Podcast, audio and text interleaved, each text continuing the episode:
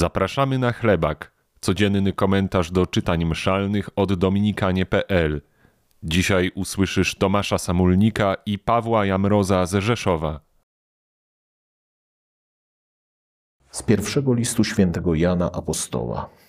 Umiłowani, to wam oznajmiamy, co było od początku, co usłyszeliśmy o słowie życia, co ujrzeliśmy własnymi oczami i na co patrzyliśmy i czego dotykały nasze ręce, bo życie objawiło się.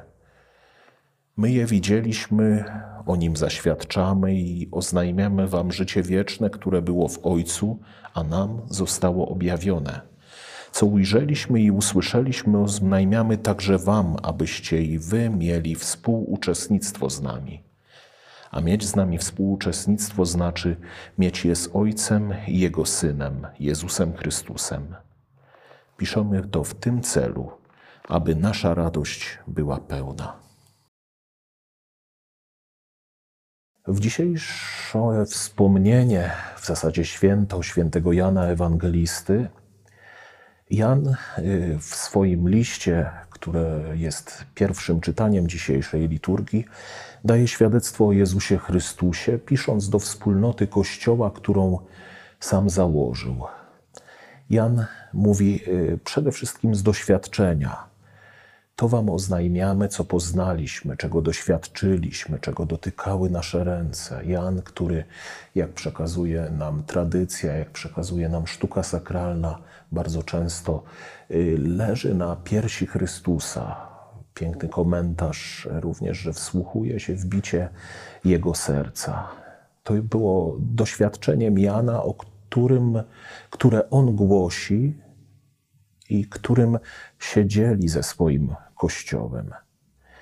I ważne jest również zwrócenie uwagi na to, po co Jan to mówi.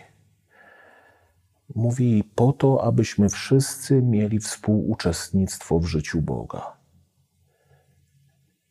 I wówczas, mówi Jan, jeśli zbliżamy się do Boga, jeśli zbliżamy się do Boga właśnie poprzez poznanie Chrystusa, poprzez przyjęcie tej prawdy, że On jest Mesjaszem, przyjęcie jej do naszego życia, wówczas człowiek y, może mieć pełną, y, nieudawaną, jakąś autentyczną radość w sobie.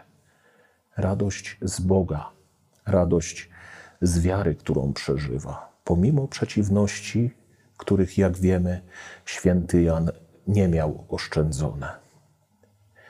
Prośmy dobrego Boga, aby nasze życie było autentycznym głoszeniem Jezusa, ale głoszeniem Jezusa takiego, którego spotkaliśmy, którego przeżyliśmy, którego przyjęliśmy do naszego życia, który jest naszym bratem, który pokazuje nam dobrego i kochającego Ojca.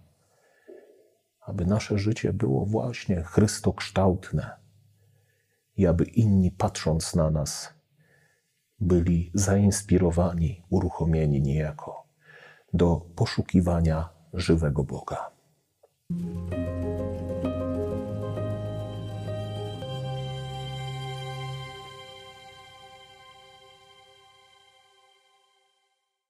Z Ewangelii według świętego Jana. Pierwszego dnia po szabacie Maria Magdalena pobiegła i przybyła do Szymona Piotra i do drugiego ucznia, którego Jezus kochał, i rzekła do nich: Zabrano pana z grobu i nie wiemy, gdzie go położono. Wyszedł więc Piotr i ów drugi uczeń i szli do grobu. Biegli oni obydwaj razem, lecz ów drugi uczeń wyprzedził Piotra i przybył pierwszy do grobu. A kiedy się nachylił, zobaczył leżące płótna, jednakże nie wszedł do środka. Nadszedł potem także Szymon Piotr, idący za nim.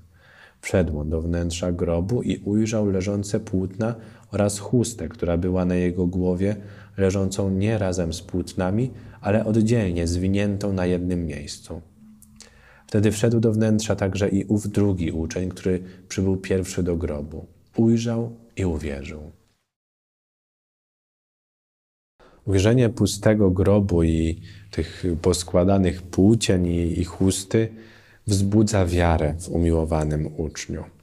Ta wiara jest jakoś wzbudzona przez sytuację, której tak na zdrowy rozum być nie powinno. To, co apostołowie spotykają, to jest sytuacja, której po naszemu być nie powinno.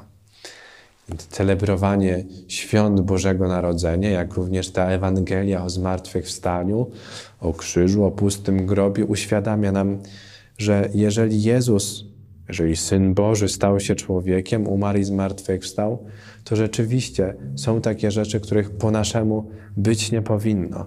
I Bóg jest większy od tego, co naszym zdaniem powinno albo nie powinno mieć miejsca. A jeżeli tak, to mamy nadzieję, mamy ufność, że Bóg panuje nad wszystkim i że rzeczywiście, naprawdę wszystko jest na swoim miejscu.